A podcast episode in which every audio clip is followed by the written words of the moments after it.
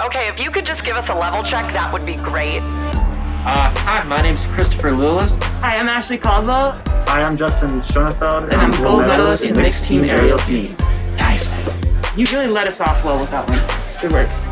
Hey, you guys! Hey! Let me get you all set up here. I'm Elizabeth Beisel, two time Olympic medalist, and I am jumping the press rope to take you inside the athletes' villages, some of the most interesting and exclusive places at the 2022 Beijing Winter Olympic Games. We'll talk to athletes whose performances are pushing the medal count on snow and ice, discussing pretty much anything and everything but actually winning medals because we want to go behind the scenes, and even Olympic heroes have to eat unfiltered conversations from the ground about the daily experiences that make up the real athlete experience of the games. You know, like life and being in the village. Because it isn't all nail biting pressure and medal ceremonies all the time. You can hear us in the headphones, okay? okay, we'll get started in three, two, one.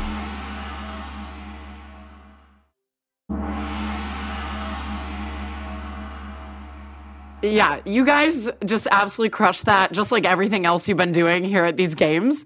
Who gets the most nervous out of you three? Me? Uh, Oh, Justin was. Cl- I was Justin pretty was pretty stressed nervous. I was pretty stressed out too, I guess. though. I was very nervous. Yeah. I don't know. I think Huh. so. He looked the most mellow. I think Chris. Well, actually, because I was like really trying to mask nervousness by being like chill, Huh. but like I was kind of faking it. So, when one of you guys is nervous, which I'm sure all of you are right before an Olympic final, are you all able to read each other's energy? And if so, what do you kind of do to help that person out? Is there something specific that you do for each person? I think we all try and just have fun. Yesterday, Chris, before the competition, and Vlad even came up to us, our coach, and he told us all to just have fun and stay comfortable and calm. And Yeah. We had a running joke Yeah. going yesterday, Justin and I, and we're like, it's the Catalina wine mixer, you know, going off Step Brothers. So we're saying that All all, day. day long. I was like, I don't even remember that line from that movie. I didn't, even, I didn't even get it. But I, I, I definitely notice when Justin's nervous, and it makes me less nervous. I'm like, oh, I have to be cool because, like, if I freak out, then Justin will freak out twice as much. Yeah. and I've learned that when Right. Ashley's nervous, I have to acknowledge that she's nervous and not tell her, don't be nervous. She doesn't like that. I got to be like, Yeah. you're nervous, and, and that's that's He validates good. my I got to validate it. Well, nerves are validated because you're at the Olympic Games, and if you're not nervous, it's kind of weird, right? Like nerves show that you care. Um, Chris, question: Do you ever feel like you're third wheeling? What's it kind of like being the trio member with Justin and Ashley? I would say it's like the world's best third wheel. You know, I don't know if that sounds weird, but like uh, Ashley's, I've known her my entire life. We, we've grown up together. She's been like my big sister. Justin's been like my best friend. So like, I don't just third wheel it at the Olympics. I also third wheel it on vacations, third wheel it hanging out at the house sometimes. And so, uh, you know, we hang out quite a bit as a, as a group outside of training. And uh, last year we went to Hawaii together, third wheel all the way, no problems. So, We're like a really great tricycle. yeah, definitely. I love that analogy. A perfect little I think I tricycle. messaged uh, Chris before the event a picture of all three of us, and I was like, "Best tricycle out." yeah, you did. Yeah. You are like the ideal three musketeers right here. It's just such an amazing team. For you guys, eh, did you fly over to Beijing on a charter? yes, we did. Justin, I know that you're a pilot. Were you able to like get in the cockpit and like do anything fancy? Yeah, they actually. I not. I didn't fly the plane, but they let me in the cockpit before uh, we took off, which was pretty awesome. Um, yeah, we got to hang out with the pilots and stuff and chat for a bit. Was it a Delta flight, like just a normal charter, but Delta? Yeah, it was a Delta flight. They chartered it for us, and it was only the ski or the Team USA on board. So it was pretty special. We showed up on the plane, and every seat had a special uh, package for each athlete. Yeah, and Justin Yeah. was in first class, you know, and Yeah. we weren't at all jealous. We were We just were super happy we were for him. very Yeah. very. Je- I was I- so jealous. I had It- we almost had a little bit of a fight about it. There was a fight.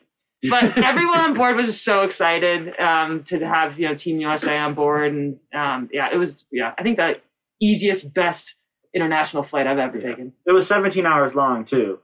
Yeah. So Whoa, where'd you guys fly out of? LA. LA to Seoul, Um, and then we had to sit in Seoul, and then they changed the crews, but we didn't get off the plane, and then we came here to Beijing. but flying has been so like such a big part of our anxiety with covid and so to be able to be on a delta charter was just huge for the stress level of flying over it's nice Huge peace of mind, I'm sure. In terms of COVID and being in the village, how has that been looking like? Are you guys comfortable at the dining hall? How busy has it been? Kind of walk us through a day in the life in the middle of a village, but with also COVID. We were super comfortable until like yesterday.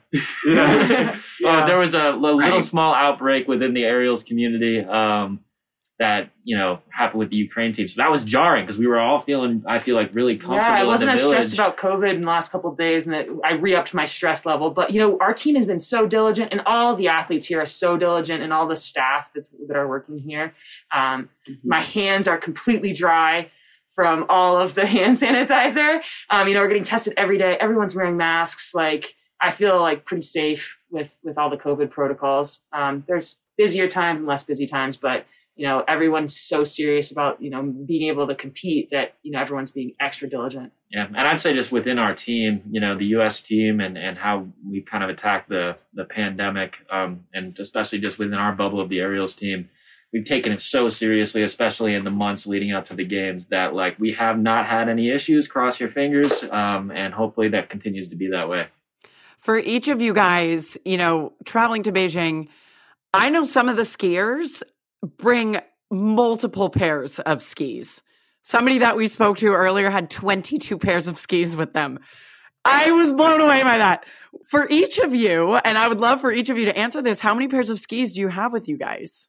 You're gonna lie. I I, have, have- two pairs, but I have a ha- one and a What? half pairs. Um, Wait, why one and a half? This is interesting to me.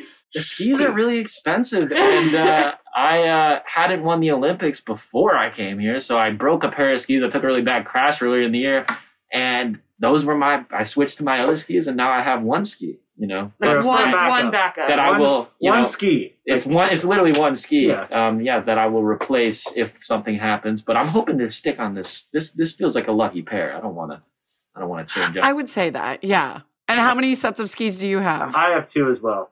Just two. i'd say in aerials that's the standard is two i used to have two mm-hmm. now i have if one you and a half. if you break two pairs of skis and aerials, you had a really tough time, I mean, and you probably we shouldn't do be it. skiing anymore.